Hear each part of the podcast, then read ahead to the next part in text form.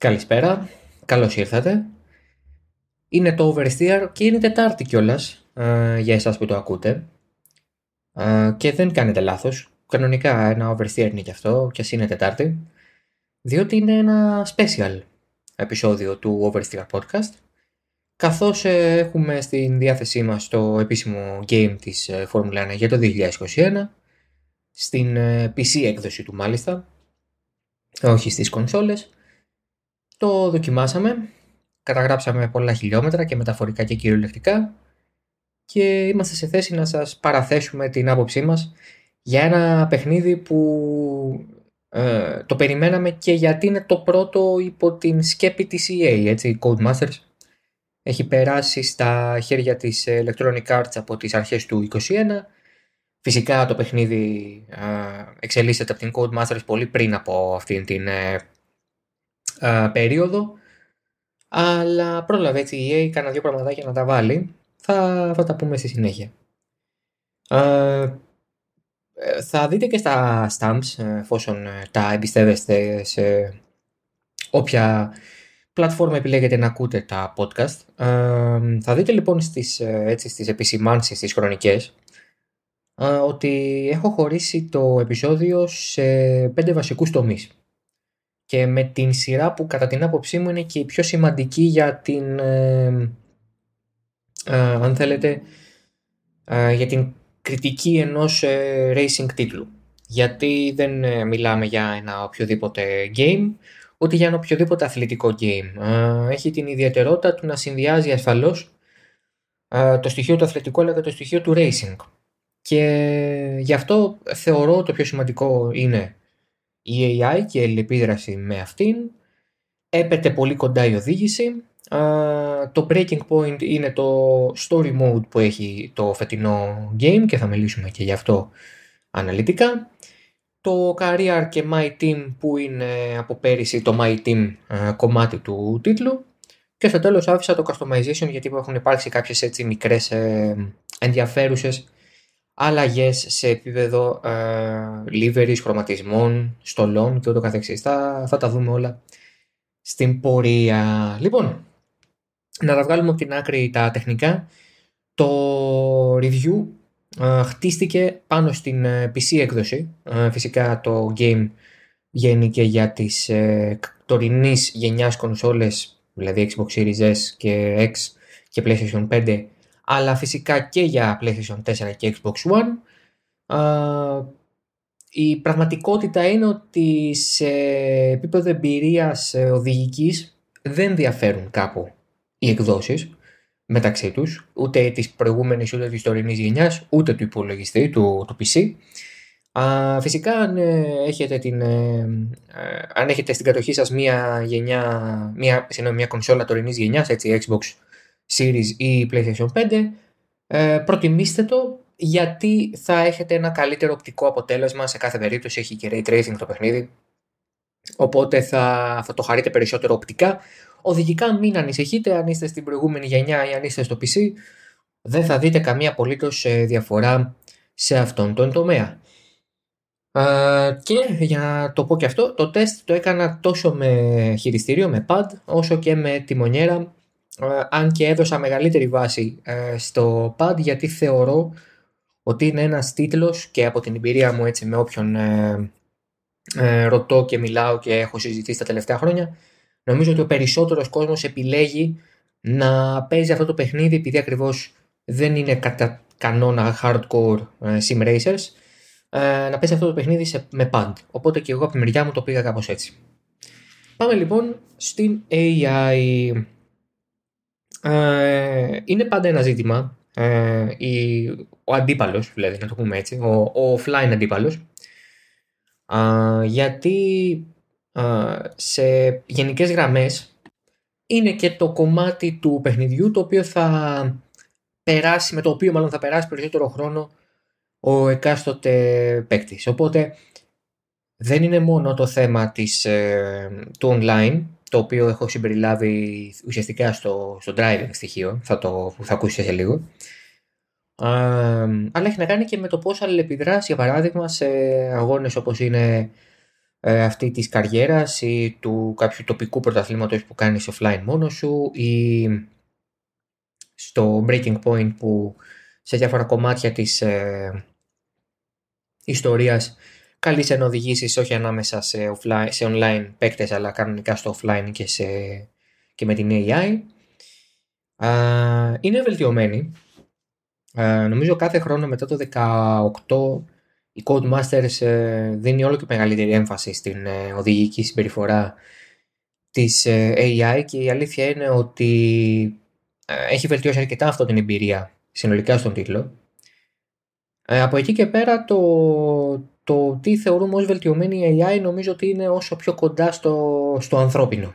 Δηλαδή όσο πιο κοντά γίνεται στο ότι να μπορώ να ξεγελαστώ έστω και για λίγο ότι δεν μάχομαι με τον ε, υπολογιστή και τον κώδικα, αλλά μάχομαι με έναν ε, πραγματικό άνθρωπο ο οποίος έχει σκέψεις, ε, συναισθήματα και ορμητικότητα ή τέλος πάντων κάνει τα λάθη που θα έκανα κι εγώ. Οπότε η AI φέτος κάνει λάθη, δίνει σκληρές μάχες, αλλά και καθαρές, γιατί νομίζω η περσινή και η προπέρσινη έκδοση του παιχνιδιού είχε μια AI η οποία ήταν επιθετική, αλλά ήταν παράλληλα και επικίνδυνη. Δηλαδή δεν είχε την ε, λογική της ε, ε, μετρημένης ας πούμε επιθετικότητας, ήταν λίγο all out και πάμε να δούμε τι γίνεται. Και πολλές φορές αυτό δεν βοηθούσε, ε, γιατί αν εσύ έκανες μια λελογισμένη επιθετική κίνηση, η AI κάποιες φορές αντιδρούσε με τρόπο δυσανάλογο και στην ουσία κατέληγες ή εσύ ή η AI στις μπαριέρες και οι με ζημιές. Και αυτό δεν είναι ποτέ α, ενδιαφέρον. Ή θεμητό. Τουλάχιστον για εσένα. Η ΑΕ δεν σε νοιάζει και πολύ.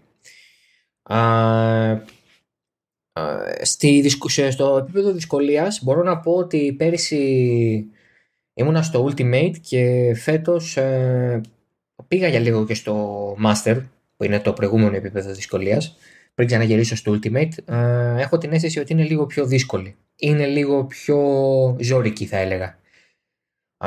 και σε αυτό το πλαίσιο φυσικά ε, διευκολύνεται, μάλλον όχι διευκολύνεται, γίνεται πολύ πιο ευχάριστη η εμπειρία ενός, και, ενός φουλαγώνα, έτσι, γιατί α, κακά τα ψέματα υπάρχουν και αυτοί ανάμεσά μας, ε, οι τρελοί τους λέω εγώ, έτσι, τους θεωρώ τρελούς, αυτούς που τρέχουν 100% αγώνα στην καριέρα. Το δοκίμασα σε δύο περιπτώσεις, ε, ήταν πάρα πάρα πολύ ε, ενδιαφέρον σαν εμπειρία, ενδιαφέρουσα μάλλον σαν εμπειρία και το, το ευχάριστο με την οδήγηση σε μια, με μια AI η οποία είναι όσο πιο κοντά γίνεται για τα τωρινά δεδομένα και χωρίς φυσικά τον παράγοντα του machine learning που έχει ας πούμε το MotoGP. Η εμπειρία λοιπόν του να τρέχεις με, με τέτοια AI είναι ότι ε, πιστεύω ότι φέτος είναι λίγο πιο δύσκολο και να την προβλέψεις. Δηλαδή υπάρχουν περιπτώσεις που δεν μπορείς να προβλέψεις τι ακριβώς θα κάνει η AI και με ποιο τρόπο θα συμπεριφερθεί. Δεν είναι ότι υπάρχει κάποιο είδους ε, ε, ευδιάκριτο μάλλον και επαναλαμβανόμενο μοτίβο στη συμπεριφορά της σε συγκεκριμένες κινήσεις ή προσπεράσματα ή μάχες ή οτιδήποτε. Υπάρχει μια διαφοροποίηση. Πιστεύω ότι φυσικά όσες περισσότερες ώρες καταγράψετε με το παιχνίδι, τόσο μεγαλύτερα μοτίβα θα ξεδιπλώνετε. Αλλά εγώ κατέγραψα μέχρι την ώρα της ηχογράφησης 25 ώρες οι 23 εκ των οποίων μπορούν κάλλιστα να είναι offline. Ε, πολύ χοντρικά δεν νομίζω ότι πέρασα πάνω από δύο ώρες στο online και θα σας πω γιατί. Οπότε μπορώ να έχω μια καλή εικόνα και να σας πω ότι δεν είδα ότι αν κάνεις ένα πράγμα σε μία μάχη το ίδιο πράγμα θα δουλέψεις και στην επόμενη θέλει. Έχει διαφοροποίησεις, έχει ενδιαφέρον και αν είστε και έμπειρος ε, ε, παίκτης και έχετε έτσι το κολλάει του franchise και έχετε παίξει με αυτή την AI του, της Codemasters από το 18-19 και μετά θα, θα περάσετε πάρα πολύ ωραία και θεωρώ ότι θα μπορέσετε να αυξήσετε και τη δυσκολία. Στην αρχή ίσως να θέλετε να πάτε λίγο πιο χαμηλά. Ε, αυτό βέβαια είναι στο, στην κρίση του καθενός το πώς επιλέγει. Να κινηθεί με το παιχνίδι αν λέγω φυσικά πάντα και με το βαθμό δυσκολίας και εμπειρίας που έχει. Αυτό που θέλω επίσης να τονίσω για την AI είναι ότι σε αυτό το πλαίσιο της ανθρώπινης συμπεριφοράς, αν θέλετε, ή ξέρω εγώ της λανθάνουσας ανθρώπινης συμπεριφοράς, ε, δεν φέρεται βλακοδός πλέον σε δοκιμές και κατατακτήριες. Τι θέλω να πω. όσοι έχετε εμπειρία από το παιχνίδι και από τις προηγούμενες εκδόσεις του, θα θυμάστε ότι σε practice Ούκο λίγες φορές ε, τυχαίνατε να είστε εσείς ας πούμε να βγάζετε ένα practice program κανονικά, να θέλετε να μαζέψετε resource points για να τα ξοδέψετε στο R&D και ξαφνικά ενώ εσείς κινούσασταν, κινούσασταν σε κανονική ταχύτητα ε, πέφτατε μπροστά σε έναν ε, οδηγό σε ένα μονοθέσιο που πήγαινε αργά που ή ήταν στο outlap ή ήταν στο inlap τέλος πάντων που δεν κινεί τόσο γρήγορο ρυθμό άρα πάρα πολύ γρήγορα το φτάσατε και βρεθήκατε από πίσω του. Δεν έκανε στην άκρη Φέτος κάνει. Και έχει κατακτήριες και στις ε, δοκιμές. Και ειδικά στις δοκιμές, ε, που είναι πιο πιθανό να βρεις πολλά μονοθέσια μέσα ταυτόχρονα, έτσι. Ε, θυμ, μπορώ να σας πω ότι εξεπλάγει όταν ε, στο My Team έφτασα πίσω από τον Σουμάχερ στο, στον Μπακού κιόλας που είναι και πολύ δύσκολο το προσπέρασμα στα κλειστά κομμάτια και αυτό που πουθενά τον είδα να κάνει στην άκρη. Ε, και τον είδα να κάνει στην άκρη τη σωστή στιγμή. Ε, το ίδιο ισχύει και γίνεται πολύ πιο ασφαλώς το να κάνεις στην άκρη ο οδηγός που δέχεται και μπλε σημαία. Που είναι δηλαδή που καθιστό μπλε σημαία και δέχεται γύρω στον αγώνα. Και αυτό έχει βελτιωθεί πάρα πολύ και έχει γίνει πολύ πιο smooth ε, και πιο αληθοφανές. Γιατί έτσι είναι και η πραγματική Φόρμουλα 1. Αυτό είναι το για μένα με την AI ότι αν θέλω κάπως να πρέπει κάπως να το συνοψίσω είναι ότι έχουν καταφέρει να μαζέψουν πάρα πάρα πολύ το κομμάτι της, ε, της AI και να το κάνουν πολύ πολύ πιο αληθοφανές. Φυσικά ε, υπάρχει πάντα χώρος για βελτίωση, αλλά σε πρώτο χρόνο νομίζω ότι είναι μια καλή βάση αυτή στην οποία έχουν βρεθεί. Πάμε στο driving, πάμε δηλαδή στην οδήγηση. το καλό με την ε, με, την, ε, με την οδηγική εμπειρία στην, ε, στο, στους τίτλους Φόρμουλα 1 στα τελευταία χρόνια τουλάχιστον είναι ότι δεν φαίνεται να μπορούν να μάλλον φαίνεται ότι μπορούν να λάθος το πά να συνδυάσουν κάπως ε, και κάθε χρόνο να βελτιώνουν κιόλας την σύνδεση ανάμεσα σε simulation και arcade. Τι εννοώ με αυτό; Προφανώς η, η κοινότητα που παίζει racing ε, games σε, σε τέτοιο επίπεδο ε, δεν θα επιλέξει, σε υψηλό επίπεδο, δεν θα επιλέξει τη Formula 1. Έτσι υπάρχουν sim racing τίτλοι όπως είναι το Assetto Corsa Competizione ή το R Factor 2 ή το Automobilista ή το Race Room Experience ή το iRacing που κάνουν πολύ καλύτερη, κατά πολύ καλύτερη δουλειά στην προσωμείωση της αγωνιστικής οδήγησης. Η Φόρμουλα 1 όμως καλείται να, ε, μάλλον να συμπεριλάβει και να λάβει υπόψη της και μια μερίδα κοινού που απλά της αρέσει η Φόρμουλα 1. Δηλαδή δεν έχει καμία σχέση με το sim racing, δεν έχει καμία σχέση με τις high-end ε, τιμονιέρες ή τα sim rigs ε, ή την ε, απαιτητική αγωνιστική οδήγηση και το force feedback σε, σε full ρεαλιστικά επίπεδα και όλα αυτά. Είναι, υπάρχουν άνθρωποι οι οποίοι δεν έχουν καμία επαφή. Δεν έχουν καμία επαφή με κανέναν άλλον racing τίτλο παρά μόνο κάθε χρόνο μία φορά θα αγοράσουν τη Φόρμουλα 1 από την Codemasters. Η Codemasters αυτό το ξέρει και το ξέρει ε, τόσο καλά που κατά την άποψή μου είναι ο μοναδικός τίτλος ε, επίσημου ε, θεσμού racing με εξαίρεση ίσως το Σέτο Κότσο Competition γιατί είναι πολύ διάρκεια περίπτωση που καταφέρνει να συνδυάζει αρκετά καλά το simulation και το arcade να φτιάξει αυτή την λεγόμενη simcade κατάσταση, την κατηγορία simcade η οποία ε, νομίζω ότι έχει ένα μέλος και αυτό το μέλος είναι η Φόρμουλα 1. Άντε να είναι ας πούμε σε αυτή την κατηγορία για τον Grand Turismo λέμε τώρα εντάξει. Ε, αυτό είναι πάρα πολύ θετικό. Και το συνεχίζει αυτό η Codemasters. Βέβαια, την άλλη, ε, είναι και κατά την άποψή μου δεν έχει αλλάξει και ιδιαίτερα η οδήγηση. Έχουν χτίσει πάνω στο 2020 που ήταν κατά την ταπεινή μου άποψη το καλύτερο έτσι, driving model που είχαν τα, τα παιχνίδια της Φόρμουλα 1 τα τελευταία χρόνια. Είχαμε φτάσει πέρυσι σε ένα πάρα πολύ καλό επίπεδο. Νομίζω ότι σε αυτό έχει μείνει φέτος η Codemasters. Νομίζω δεν έχει κουνηθεί ιδιαίτερα από αυτό το επίπεδο. Και αυτό δεν είναι απαραίτητα κακό. Ε, δηλαδή δεν είναι ότι μείνανε στάσιμοι σε μια κακή βάση.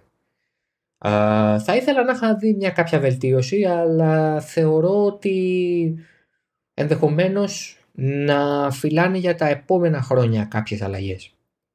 Ε, θέλω να πιστεύω ότι γενικά το παιχνίδι της Φόρμουλα 1 μέσα στα επόμενα 3 ή 4 χρόνια, όσο δηλαδή η στάμπα της EA θα γίνεται όλο και πιο έντονη πάνω στο παιχνίδι και θα είναι πολύ πιο μεγάλη η επιρροή που θα έχει στο, στο τίτλο, στο τελικό αποτέλεσμα.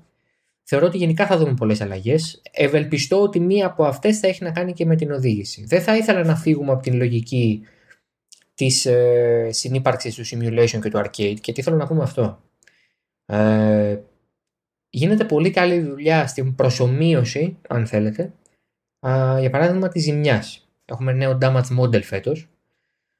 γίνεται πολύ καλή ε, προσωμείωση στο κομμάτι των ελαστικών, κατά την άποψή μου, όπως και του ERS. Πράγματα δηλαδή τα οποία ε, βοηθούν στην, ε, στο immersion, στην εμπλοκή του παίκτη στο παιχνίδι.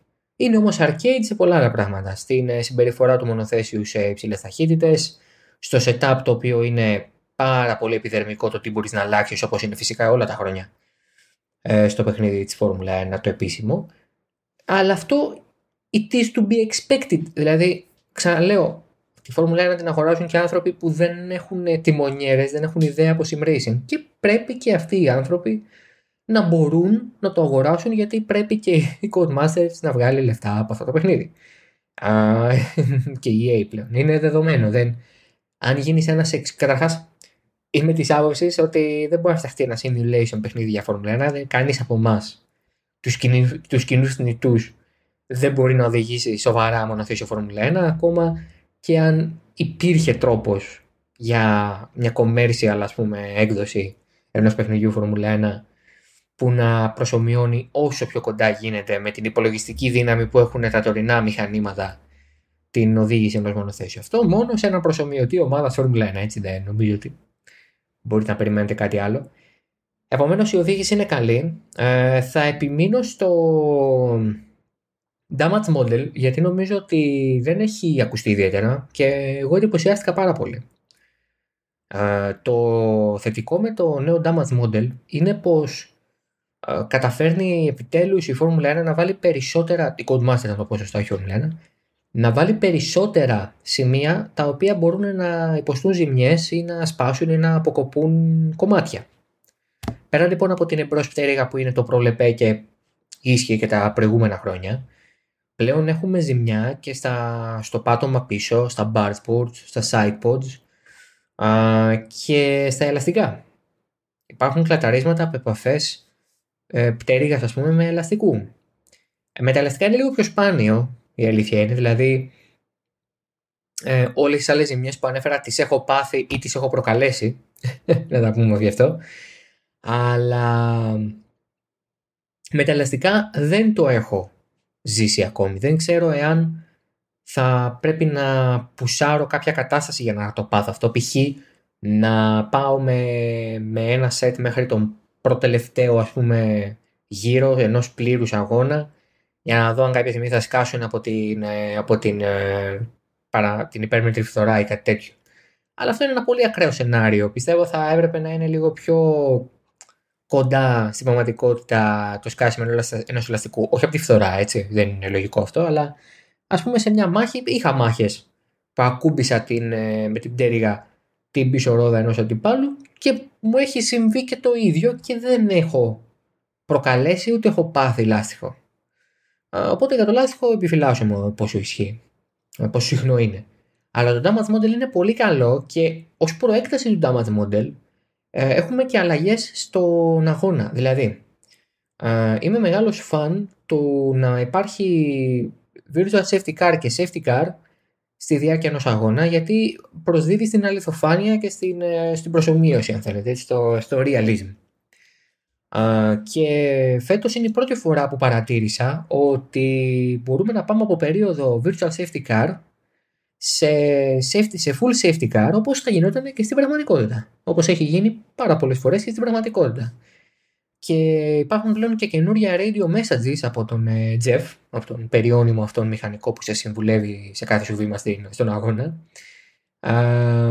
που λέει ότι υπάρχει ας πούμε debris στην πίστα, υπάρχουν θράψματα στην πίστα. Uh, μη φοβάσαι, ε, τα έχουν μαζέψει οι Marshalls. Ή υπάρχουν debris στην πίστα, βγαίνει το virtual safety car. Α, υπάρχουν πολλά debris στην πίστα, βγαίνει το safety car. Αυτό εμένα μου αρέσει πάρα πολύ και βοηθάει αρκετά και αυξάνει την, ε, ε, το, αυτό που είπα και πριν, το immersion του παίκτη μέσα, στην, ε, μέσα στο, το, στον τίτλο. Και αυτό είναι πάντα καλοδεχούμενο ακριβώς γιατί ε, προσδίδει στο ρεαλισμό και πιστεύω ότι κάθε φαν της Φόρμουλα 1 θέλει αυτό που παίζει να είναι τουλάχιστον κοντά σε αυτό που του αρέσει να βλέπει και στην πραγματικότητα. Αυτά και για την οδήγηση. πάμε στο breaking point που είναι το story mode του φετινού τίτλου της Φόρμουλα 1. Είναι μια ε, πολύ ωραία ε, σκέψη, αλλά πιστεύω θα μπορούσε να εκτελεστεί καλύτερα. Τι θέλω να πω, το να υπάρχει story, το να υπάρχει ε, ένα story mode σε αυτό το επίπεδο, για έναν αθλητικό τίτλο είναι πολύ σημαντικό πράγμα. Γιατί το My Team δεν είναι ακριβώς story. Είναι μια εμπλουτισμένη καριέρα με μεγαλύτερες ευθύνες κτλ. Δεν έχει cutscenes, δεν έχει narrative, ε, μάλλον narration, να πω τη σωστή λέξη, αφήγηση, όχι αφήγημα, αφήγηση. Ε, δεν, έχει, δεν έχει πλοκή δηλαδή. Το My Team είναι μια καριέρα με μεγαλύτερες ευθύνες. και οκ, okay, έχει και αυτή το γούστο της, αλλά ένα story mode σε αθλητικό τίτλο είναι πάντα το κάτι διαφορετικό. Είναι πάντα το κάτι διαφορετικό. Uh, story mode έχει το 2K. Story mode είχε κάποτε το FIFA. Το δοκίμασε, δεν του άρεσε, απέτυχε, δεν το έκανε καλά κιόλας. Uh, story mode έχει το Madden NFL. Οκ, okay, δεν είναι και πάρα πολύ καλό, είναι η αλήθεια. Story mode έχει το, και το NHL. Ε, και αυτό δεν είναι και ιδιαίτερα καλό, αλλά έχει. το 2K είναι παραδοσιακά ίσως τα καλύτερα, τέλος πάντων καλύτερα από τα υπόλοιπα. Uh, η Φόρμουλα δεν είχε. Τώρα απέκτησε.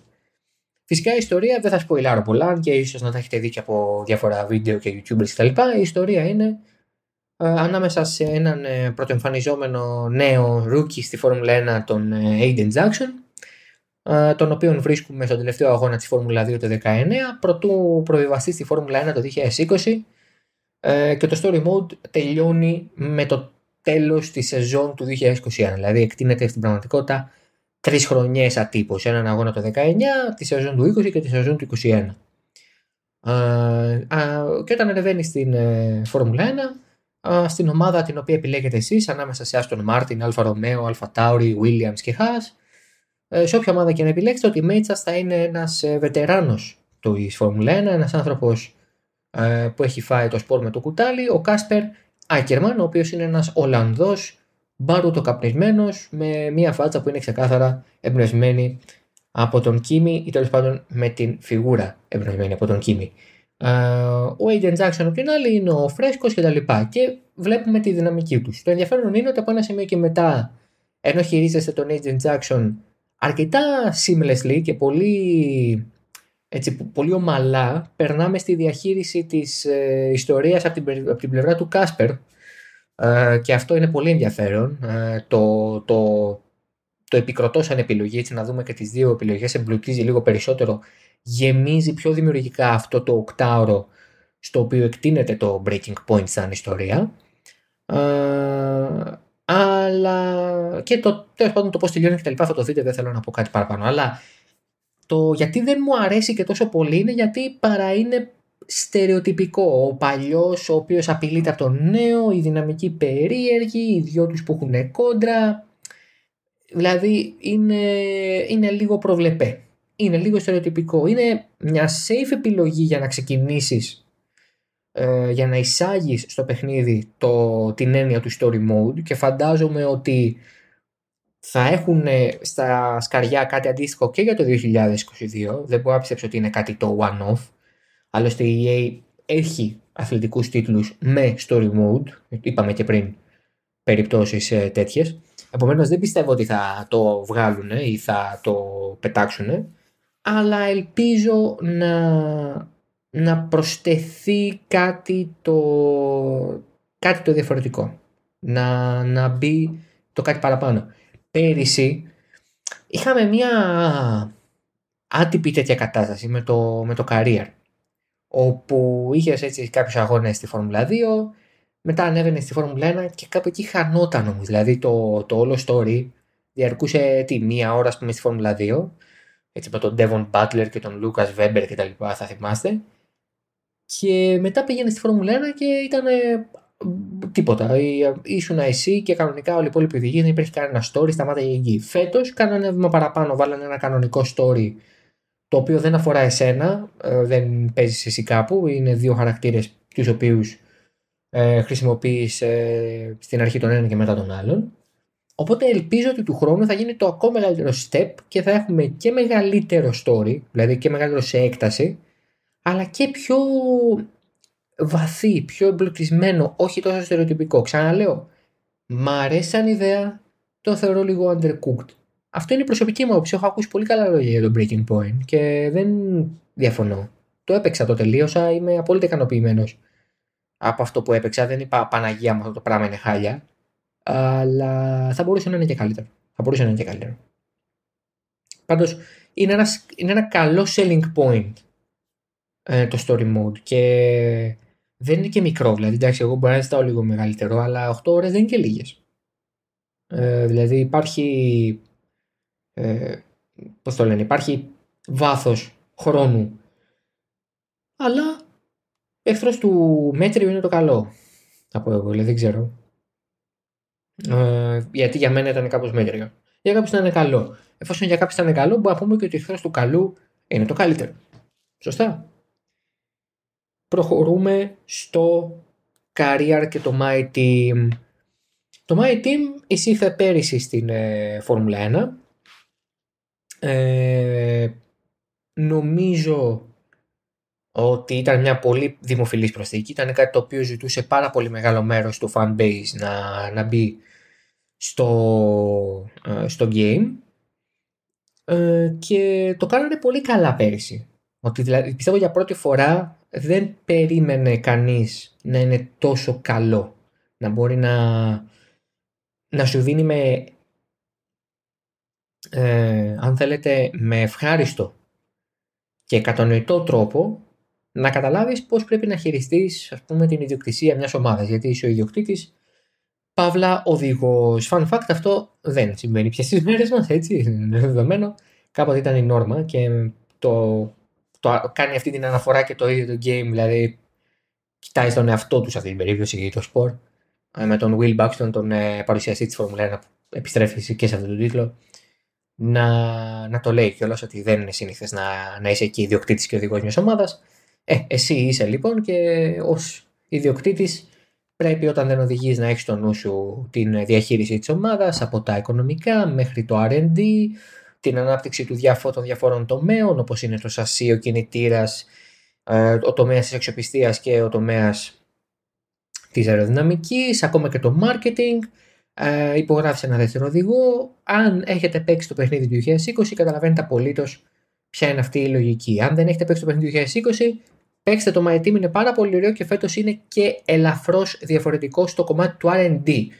Γιατί ε, αλλάζει, ε, δεν υπάρχει πια αυτό που λέμε το, το δέντρο, το RD tree, ε, παρά έχουν φτιαχτεί διαφορετικές καρτέλες, ε, όπου κάθε καρτέλα ε, αντιστοιχεί σε ένα από τα τέσσερα τμήματα του R&D που είναι αεροδυναμική κινητήρα σασί και durability, δηλαδή αξιοπιστία, ε, η ανθεκτικότητα μάλλον το πω ευθέως, durability θα το λέμε.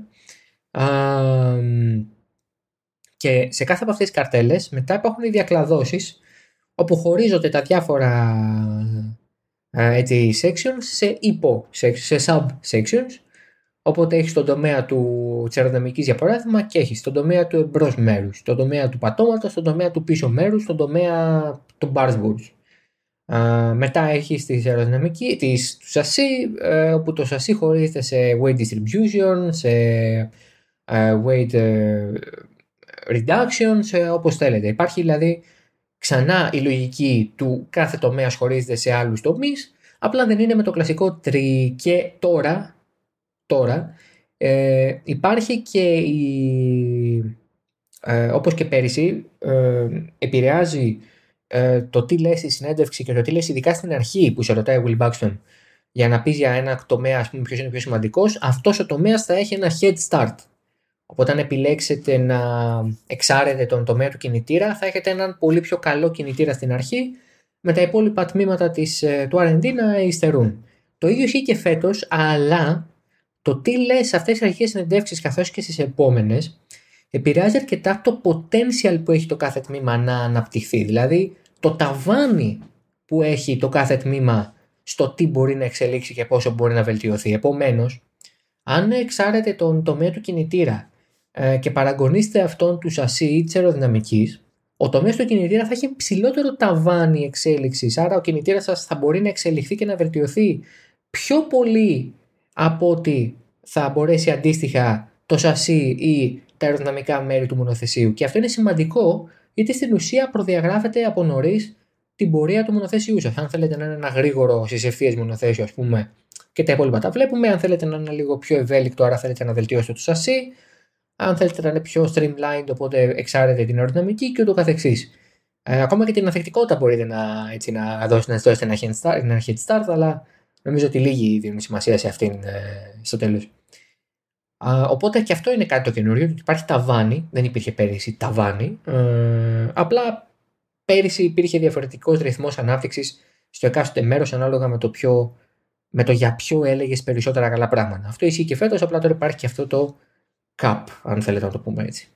Ε, τώρα στο κομμάτι της καριέρας αλλά και του My Team, αυτό δηλαδή που θα πω τώρα είναι κοινό, στο πώς μαζεύεις ε, resource points που θα χρησιμοποιήσεις μετά για την ανάπτυξη νέων μερών και τη βελτίωση του μονοθεσίου, έχει ενδιαφέρον το γεγονός ότι στην, ε, έχει αλλάξει το UI σε αυτό ε, και μάλιστα πέρα από το, το ότι πρέπει να βγάλεις τα προγράμματα και τα εκάστοτε προγράμματα έχουν κάποια objectives, δηλαδή για παράδειγμα στο πρόγραμμα για τον αγώνα που κάνεις προσωμείωση αγώνα πρέπει να για τρεις και παραπάνω αν θες γύρους να είσαι κάτω από ένα όριο χρόνου που σου βάζει το παιχνίδι. Τώρα, σου, σε αυτό για παράδειγμα το, ε, το, στην περίσταση, πέρα από το race program που σου δίνει τάδε race, ε, resource points, υπάρχει και η επιλογή ε, να χτυπήσεις κάποια άλλα objectives, κάποιους άλλους στόχους, που είναι για παράδειγμα να κάνεις έναν καθαρό γύρο όσο κάνεις αυτό το πρόγραμμα ε, ή να κάνεις το ταχύτερο δεύτερο sector όσο κάνεις αυτό το πρόγραμμα.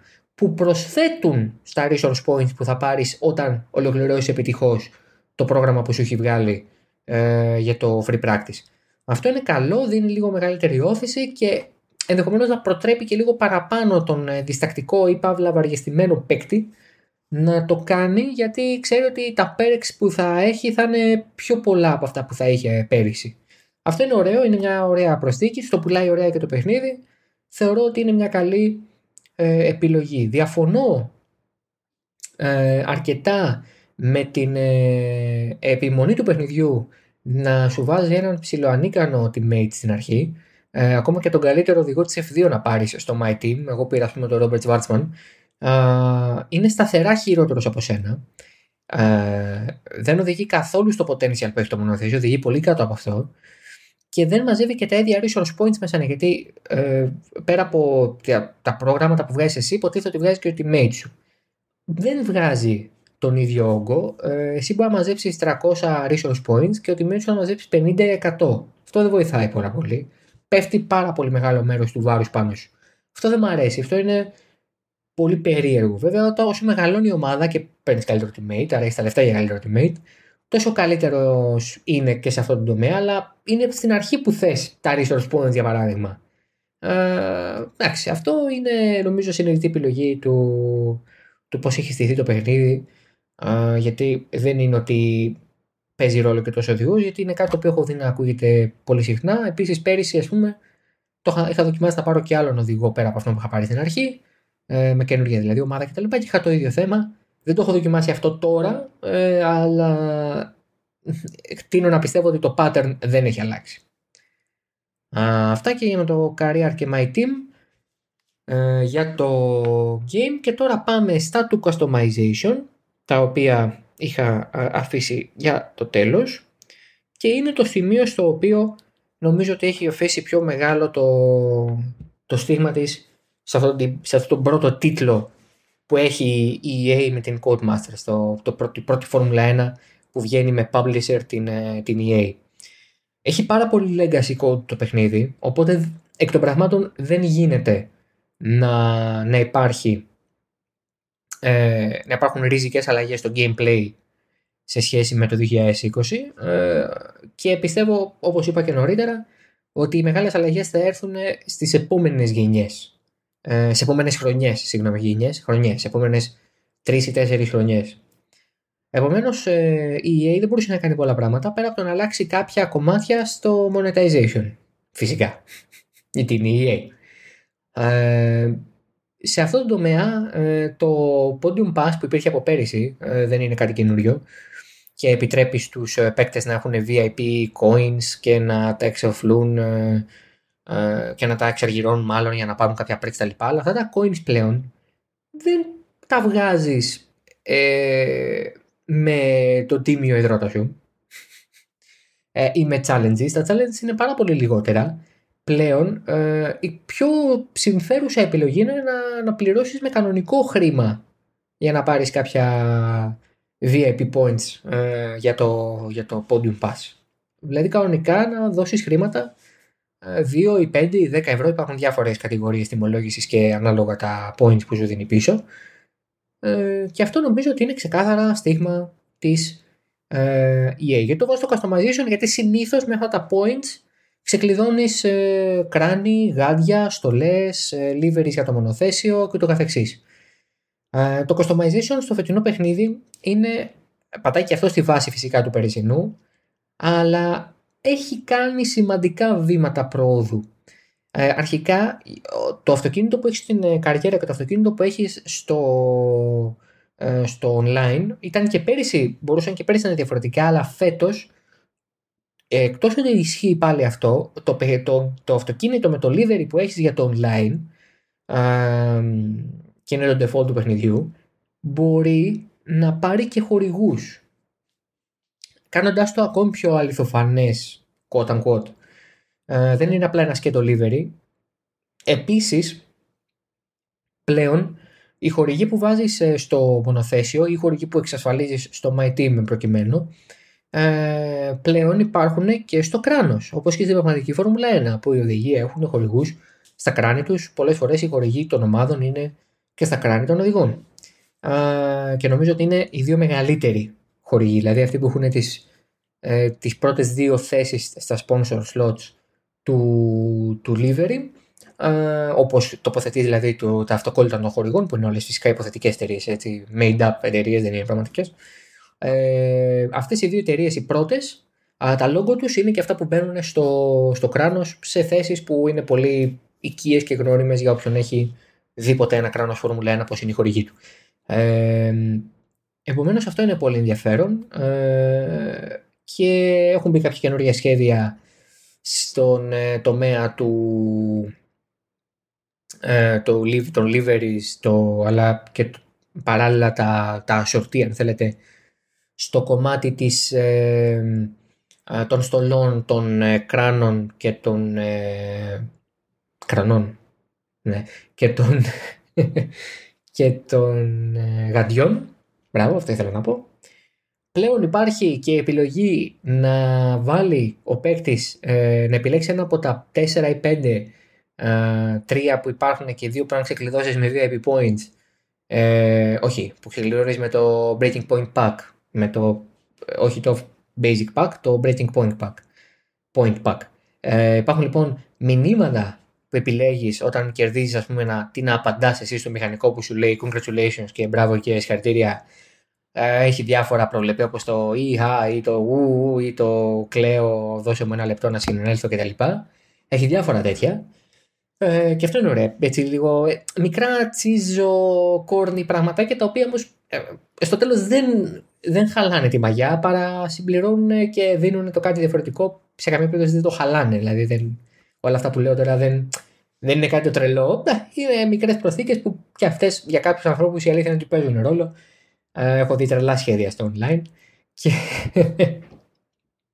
και νομίζω ότι κάτι έτσι προσδίδουν στην όλη εικόνα. αυτά και για το customization.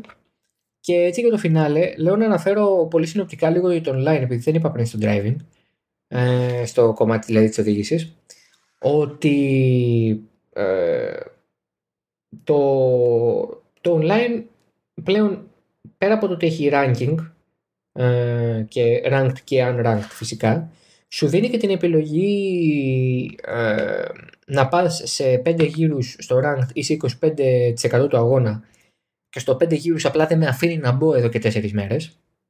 Δεν με αφήνει να μπω. Ε, πηγαίνω μόνο στο 25% και έχει αλλάξει και, και το UI. Α, μπορείς να επιλέξεις α, με ποιο level θέλεις να τρέξεις αν έχεις παραπάνω από ένα.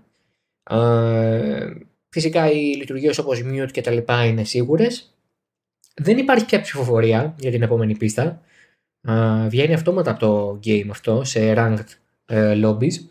Α, φυσικά υπάρχουν και τα unranked που όπως τα ξέρετε είναι κανονικά. Μπορείς να παραμετροποιήσεις όπως θες εσύ, να φτιάξεις ό,τι κανόνες θες εσύ κτλ. Ε, αυτά και για το online, ναι. Τώρα sport, ε, sport content και τα λοιπά, εντάξει, προφανώς δεν επηρεάζει, δεν, δεν παίζει ρόλο η Codemaster σε αυτό, έτσι, άμα οι παίκτες είναι επικίνδυνοι στην οδήγηση. Λοιπόν, αυτά για το F1 2021, να το πούμε και στα αγγλικά. Αυτό ήταν το bonus επεισόδιο του Oversteer για το παιχνίδι, για την κριτική του και το review του. Ε, δεν θα βάλω βαθμό γιατί θεωρώ ότι ε, δεν θα πάρει κάτι παραπάνω από 7,5-8 ας πούμε, εντάξει, παιχνίδι Formula 1 είναι. Αλλά και γιατί νομίζω ότι ο βαθμός είναι πιο κοντά σε written form, δηλαδή αν έγραφα ένα κείμενο θεωρώ ότι θα ήταν λίγο πιο δίκαιο από μέρος μου να σταχυολογήσω τους λόγους, να φτιάξω μια κριτική που να, που να έχει άλλη δομή ενώ τώρα ήταν spoken word είναι αλλιώς. Ε, αυτά.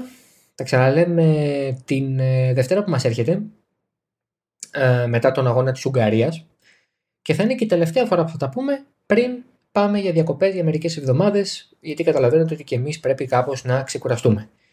Οπότε, το τελευταίο μας ραντεβού πριν το διάλειμμα το καλοκαιρινό θα γίνει κανονικά τη Δευτέρα ε, μετά το Grand Prix Ουγγαρίας σε πέντε μέρες. Μέχρι τότε να περνάτε καλά, να είστε καλά, να μείνετε ασφαλείς και τα ξαναλέμε από τις ε, συχνότητες εδώ του Halftone.fm. Γεια σας.